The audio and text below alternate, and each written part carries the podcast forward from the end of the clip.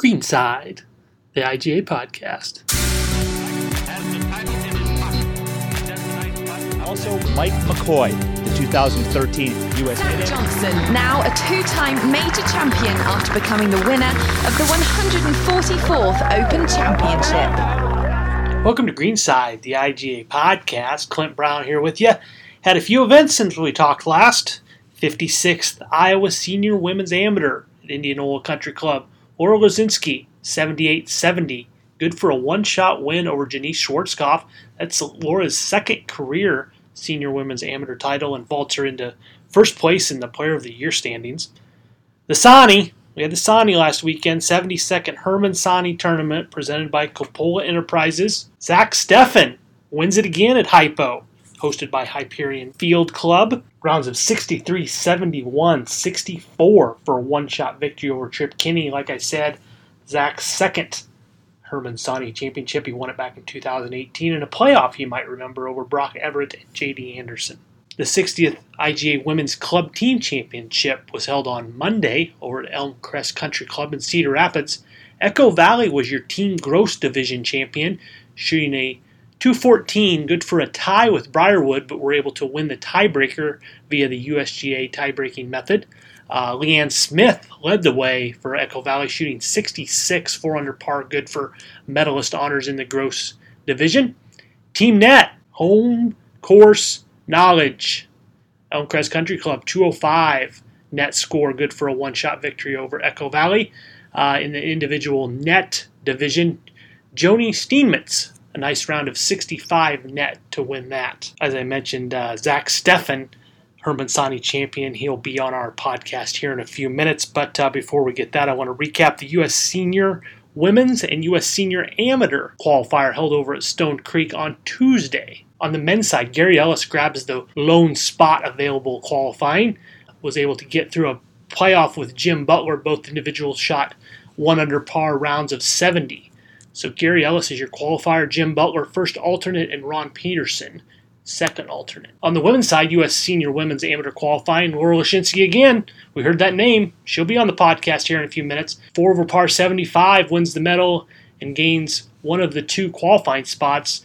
Second one went to Shelly Liddick of Nebraska. She shot a round of 77, 6 over par. First alternate from that qualifier, Monica Coleman, 81, and Tina Jones, round of 84 for second alternate at Stone Creek Golf Club in Williamsburg. Like I mentioned, Zach Steffen joined us on the podcast, and we were able to sit down and talk with him. Here's that interview. Okay, we got Zach Steffen with us today, recent winner of the 2021 Herman Sani Tournament. Zach, how are you this morning? I'm doing great, Clint. How are you? I'm doing good. Hey, before we dive into the Sani, why don't you let the listeners know a little bit about yourself? Yeah, sure. So kind of born and raised here in Des Moines. I went to Lincoln High School, graduated there in 2010. I went to Indian Hills for my freshman year, helped the team win the national championship there. Then I got recruited by Coach Tank at Iowa State, went and played at Iowa State for 3 years. After that, I turned pro and tried playing out there, trying to qualify for, you know, the Corn Ferry Tour, did some mini tour stuff. And then last year kind of decided it was time for a little bit of a change, a little more stability. And now I'm currently the director of golf over at Waveland Golf Course in Des Moines. I'm also giving lessons on the side and playing a little bit of golf too. Awesome. Awesome. Well, like I said, thanks again for joining us on the podcast. Talk to me kind of about your progression as a player, you know, high school, college, and now into the professional game. Can you kind of reflect back on that a little bit? Yeah, sure. You know, I kind of got a little bit of a slow start as far as competitive golf growing up. I was really highly involved in baseball, traveling around doing that. Playing some basketball too. So I was a little bit of a late bloomer.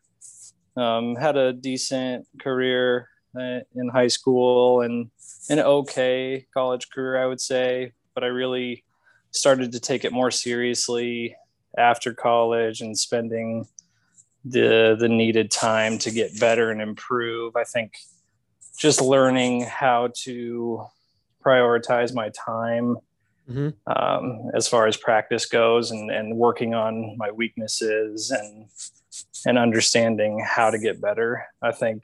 And now not having nearly as much time to practice, I think just having a better understanding of the golf swing specifically, and with my lessons, kind of seeing where other people get off and being able to help them has bled into my own game and has actually helped me quite a bit. What's a practice kind of look like for you? How much are you getting to practice? And when you are practicing, are you out playing? Are you going to the range working on stuff? What's that look like for you? Yeah, I would say I practice probably a tenth of the time that I used to when I was playing full time. You know, if I get maybe, 2 hours a week now to practice, okay, I'm doing well. So I would say when I know I have a tournament coming up, I'll have a little bit of a lighter schedule as far as lessons go, so I can, hit balls maybe an hour, 2 or 3 times a week, spend maybe a half hour chipping and putting just to make sure that that's in the right spot. Then I just like to go out and play, because I think the main thing when you don't get to practice and play every day is the rust that comes from just playing. So if I can get out and play a couple rounds before a tournament, I feel like I get some of that competitive rust off, and then I'm good to go for the tournament. So like I got out the Thursday before and played a practice round at Hyperion with a couple guys that also played, Alec Barber and Gianni Chido, and didn't play very well, but I think that was good enough for me to get some of that rust off, and then came out on Friday and started right away. Kind of good to know where things are at and where you need to maybe tinker a little bit and get things dialed in, huh? Absolutely. Yep. Well, congratulations on the Sani victory, rounds of 63, 71, 64, one-shot victory over Trip Kinney. I guess going into this, Zach, and I got to mention you won it previously in 2018. I mean, would you say your expectations were pretty high coming in, or like you said, you were kind of knocking off some rust? It was like, hey, let's just see what happens. Yeah, honestly, it was more about not having any expectations. Okay, and I think that's kind of where my mindset has changed, and having a little bit less pressure on myself now that I know that, I'm not playing for my livelihood. I have a stable full-time job. So just going in and wanting to compete and enjoy it, and at a course that I love. I wasn't necessarily expecting to play as well as I did, for sure. But after the first couple rounds, and I got a little bit of work in on Saturday night, I really expected myself to play well on Sunday, and I was fortunate enough to do that. So you got off to the hot start, like I said, 63. Was it a matter of, hey, I just gave myself a lot of chances and made a lot of them? Were you hitting it close? I saw some of your round that first round, but I didn't see it all. What would you say, kind of looking back, was the key for that 63? Yeah, I mean, the Friday, I think I hit it pretty well. I hit it in some spots where I got away with it. I mean, I made a couple of decent length putts to start off with, and I birdied my first 3 holes. And then I would say I just kind of kept it together. I hit a couple of shots into the trees, but I had alleyways to hit them up by the greens, and I took advantage of that. I was able to actually drive number 18 green on Friday and had a 20-footer up the hill for eagle, which always helps. Sure. But I would say that I took advantage of the breaks that I got, and I just putted really, really well that first day. Second round, 71, and you talked about kind of how it's hard to, follow up that low one. And I just kind of want to get your thoughts about that. Is it more of a mental thing where you're like that second round, you're kind of thinking back, hey, like I'm 4 or 5 holes in, and this is where I was yesterday? Or is it a matter of it's just tough to do, period? To follow up a low round, because you see that at all levels. You see somebody shoot a really good round, and then maybe the next round, maybe they're around even, maybe 1 or 2 under. Talk to me about kind of what goes into that, I guess. Yeah, I mean, that's kind of the great mystery, is why is it so difficult to follow up a great round with even just a solid one. And right. I knew going into it, it was going to be difficult, and I've been in that situation before. So I wasn't so much thinking, oh, well, I made birdie here yesterday and I made par here today. Okay. Like, that wasn't really it. You know, I actually got off to a really good start, and I was 3 under through my first 5 and had chances to finish off the back 9 at 4 or 5 under again. But I just kind of lost the feeling of my swing a little bit, particularly on my second 9 holes. And I was hitting some really wayward shots that got me into the trees, and I wasn't able to get as lucky of breaks as I did on the Friday. And I think I did a really good job just staying in the moment and trying to grind and finish the round out under par to give myself a chance on Sunday. Mm-hmm. So I think it was just more about just losing the feeling of my swing more so than it was thinking about how do I follow up a great round with a solid round. So for someone like you, when you're kind of, you know, consciously knowing like, hey, my swing, something's, you know, I've kind of lost a little something, or something's a little off, or are you one that like after the round, like you want to go see what your swing's looking like, or are you, what's that look like post round when you're kind of like, hey, I need to, you know, tighten up some things, I guess? Yeah, I would say that's kind of where I've progressed maturity wise and just in my own game, is not being afraid to go get it on video and see where it is, because it definitely felt off. Mm-hmm. And so I actually had to go into work at Waveland that night. Okay. And it was a little bit of a slow night, and we have a simulator down in the basement. So I took one of my cart staff down there and had him get a couple swings on video for me. And I immediately could see I was getting a little bit steep, which was just throwing off the timing of my swing, and made a small little adjustment and came out on Sunday. And that was by far the best my swing had felt all weekend. And it definitely showed in the shots that I was hitting. Well, you answered my next question. I was curious if it was something like right away that you noticed and you're like, oh, well, there we go. Yeah, it is. And I think that's, you know, seeing so many golf swings and seeing them in slow motion and so many videos that I've taken over the last year and a half, that's part of the progression of my understanding of the golf swing, is just being able to identify what it is right away.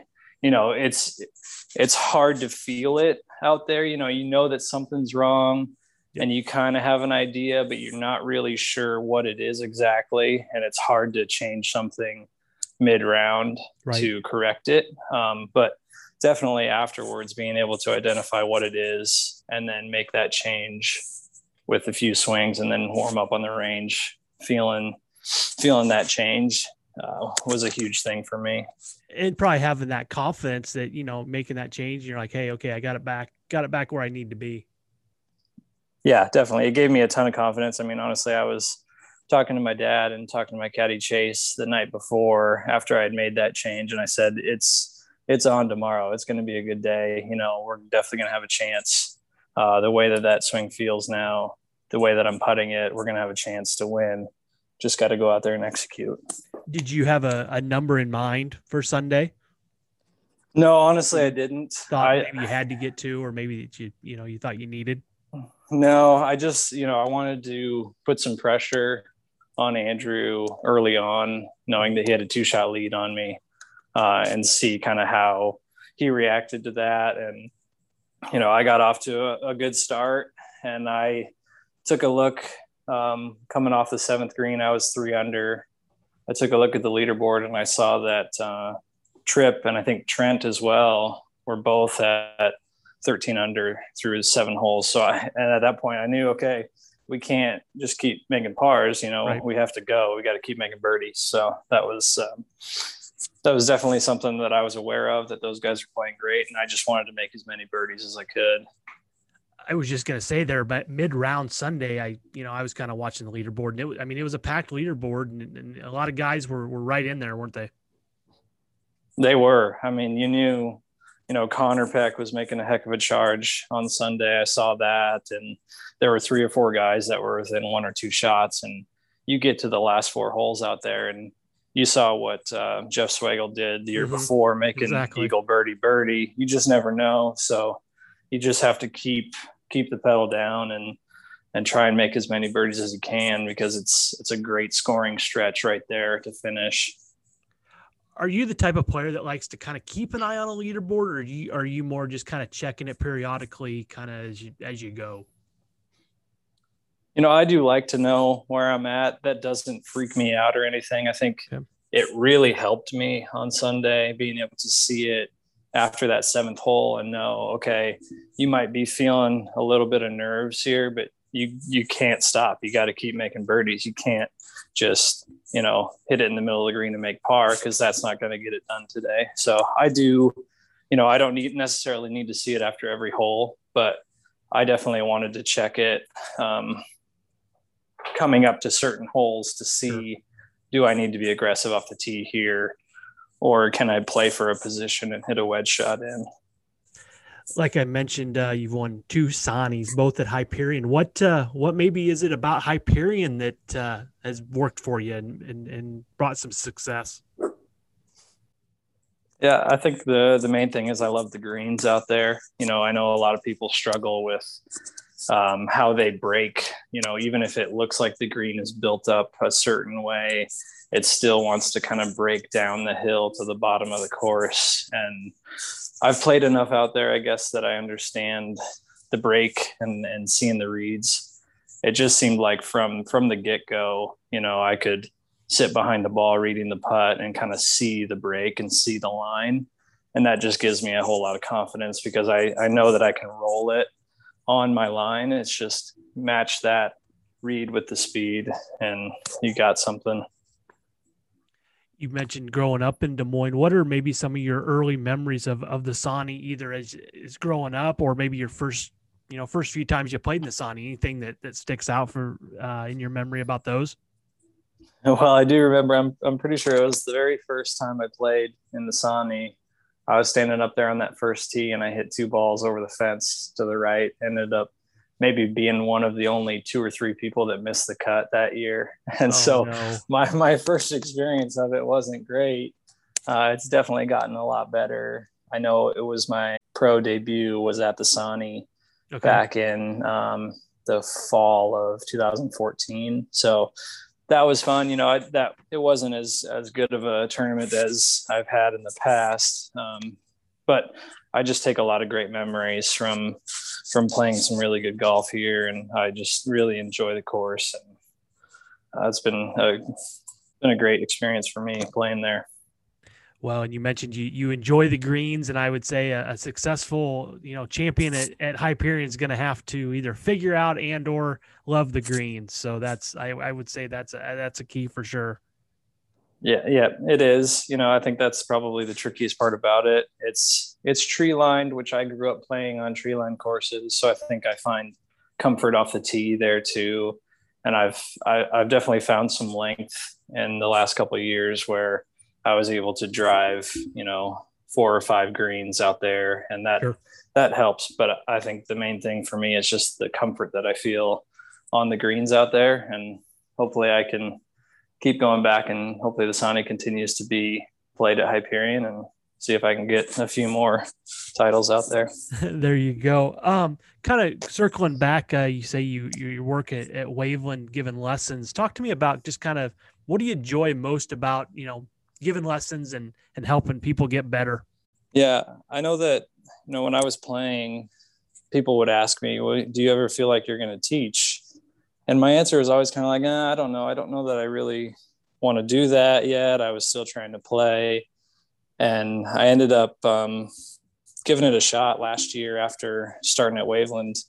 And the excitement and the joy that I see people get from hitting a shot that they've never hit before, or hitting one in the center of the face, that actually has brought me more excitement than even playing and winning in tournaments sometimes, you know? So I think my mom was a teacher.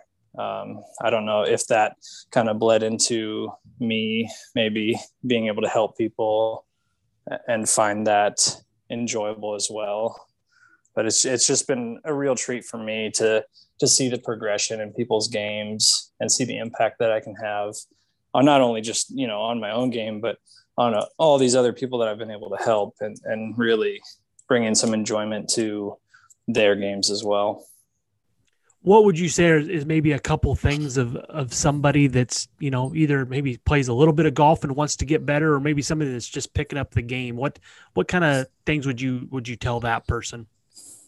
I would say that, you know, manage your expectations. It's a very difficult game, and, you know, you see people on TV playing it, and most of the time they're just showing the best shots, but the best players in the world hit bad shots.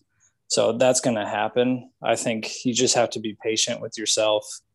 And if you're trying to get better, that's really the key, is just be patient. Don't be so hard on yourself. Enjoy the game.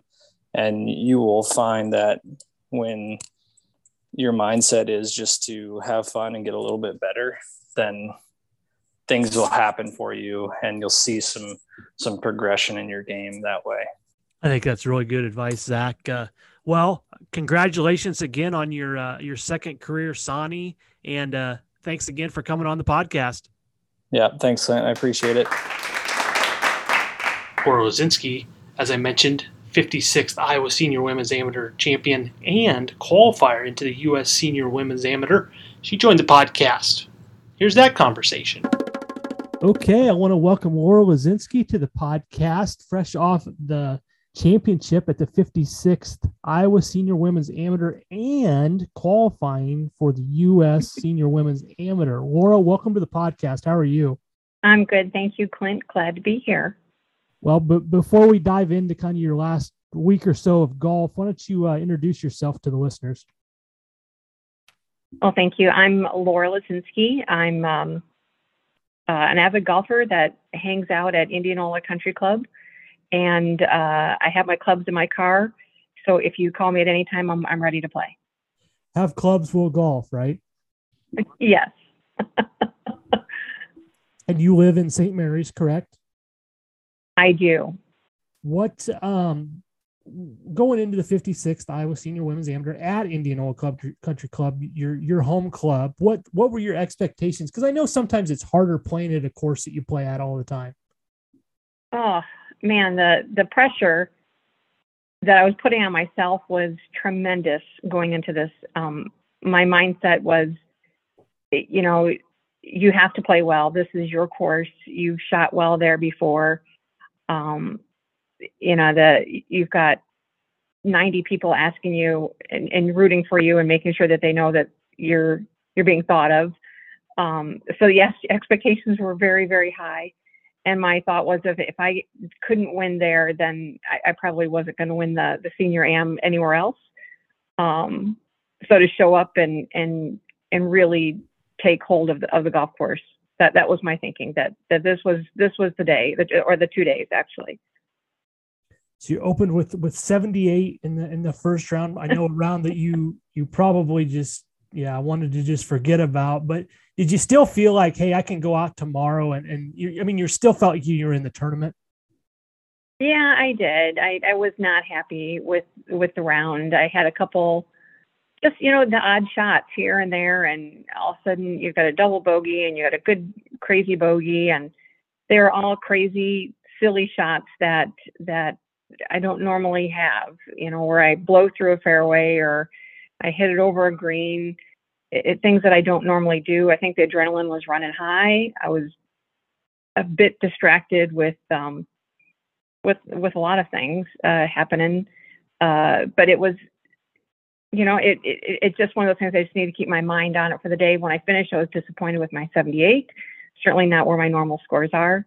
But I knew that there was another day and that this field could change. You know, there's some people that played exceptionally well, and you know, I was kind of wondering if they're going to play exceptionally well for 2 days in a row. So I was going to play mediocre and hopefully exceptional for the second day, and thank goodness the exceptional Laura showed up on day two. Second round, 70. Did you feel like you needed to go out and be aggressive from the start that second day, or was it a matter of, hey, let's just make some pars and kind of see what, you know, give yourself some chances, but, you know, not, you know, just keep grinding, I guess. You know, Clint, that's a very funny question, whether I'm going to be aggressive or not. And you know me over the years. I think everything I do is aggressive. Yes. Yes. So, you know, how I approach my round of golf, I think whether it's from league to practice, it's all aggressive. So I definitely knew I needed to go after it. And it's not even just to beat the field, but it's just to beat me. You know, I wanted to do better than I did the day before and really proved to myself that I could do this. So, yeah, it started out of the box. You know, that day one, I hooked it into the woods on the left. I can't even tell you. I think it's been maybe 4 years since I've hooked it in the left. And, you know, day two, I blew it right down the middle and showed up. So it was a much better round on day two. That's for sure. Well, and as we both know, playing Indianola Country Club a lot, those first 4 or 5 holes are kind of holes you want to just kind of get through kind of unscathed, you know, give yourself some chances, but, you know, try and get to, you know, about 5 or 6 and then you kind of try and get after it a little bit. Yeah. That number 2 doesn't, you can get into trouble. And number 3 definitely does not play into my game at all, where, you know, I can't use a driver. So I literally use my hybrid six for the hole. It's a weird hole. And, you know, if I do something right, I might be able to mix it up in there and put a 6-iron in there somewhere. But yeah, it's not my favorite hole out there, but man, it's definitely one that'll bite you in the backside if you're not paying attention. When you're practicing, are you more of one that you like to hit balls? Do you like to just go out and play and practice? And I know you're busy with your career and you can kind of explain to the listeners what you do, but what's a practice regime look like for you, Laura? Well, I would like to say that I really, really practice. I don't. I go out and play and I will throw down multiple balls. So I'll have a round, or I might go out late in the evening and I'll practice on the golf course. For me, hitting on the driving range doesn't simulate any lie that I ever have on the golf course. You know, it's wonderful that it's a nice level driving range, or any driving range tends to be level, but those kind of shots don't do anything for me. So I mean, I've been practicing from 100 yards and in, and I need to practice from the rough. I need to practice from the bunkers. You know, that's where I tend to improve my scores, from 100 yards and in. And so I like to do it out on the golf course. I like to do it late in the evenings or super early in the morning. And and so I'm you know, a mom of 2 kids and a IT sales career. So I'm on the road and selling. So it's always crazy. So yeah, just getting out in the evening is really the best way for me to practice and do it live, not the driving range. I'll use the driving range to warm up, stretch out, but it's really not my practice area. Where and how did you get your start in golf? Do you kind of remember where that all started for you? Oh, yeah. Yeah, I thought golf was a crazy game. I thought, why would old people want to walk around in a park in silk clothes and, you know, and chase a white ball? It made no sense to me whatsoever growing up. My parents played, my brother played. They tried to get me to play over and over and over again. And I was a softball, volleyball, tennis player, always team sports, never an individual. I'm really glad I didn't try it when I was younger because I didn't really have the mindset. I needed the team. I needed the atmosphere of a team. And then I got hurt playing softball in college. And my dad said, come meet me for lunch at the club. And we'll, you know, if you want to play golf, you can play golf. And I went out and shot a million on the front side and turned to the back and shot, you know, 1.5 million on the back. And I'm coming down 18. I look at my dad and I said, Dad, I want to do this. I want to play. So he goes, okay, well, you're not going to play like your mom. You're going to take lessons.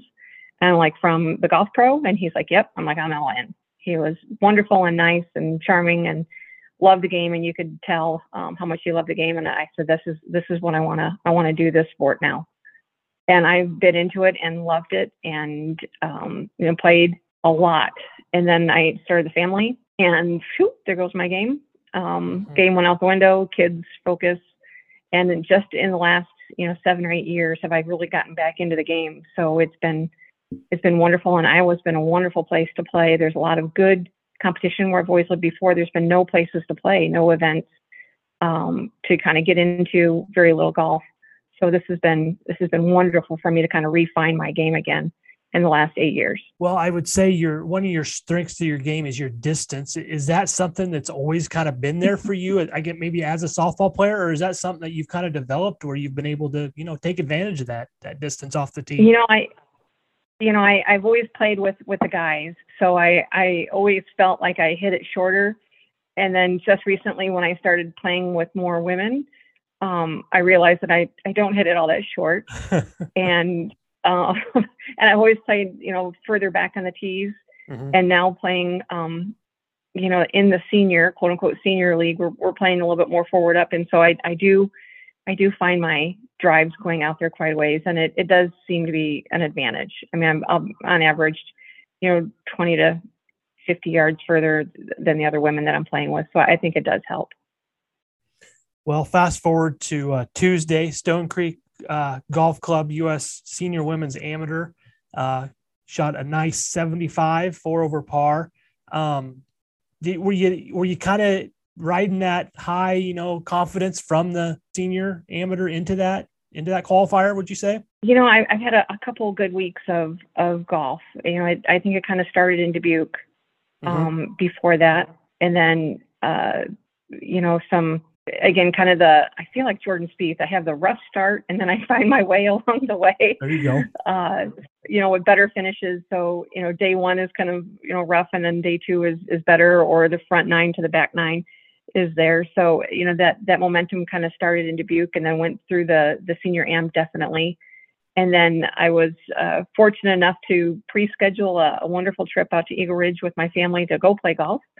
So I had another 3 days of good golf out there, and I was going to take Monday off, and then I couldn't stand it any longer. I jumped in the car and drove out Monday afternoon, and ended up getting another 9 holes in before the qualifier out at Stone Creek.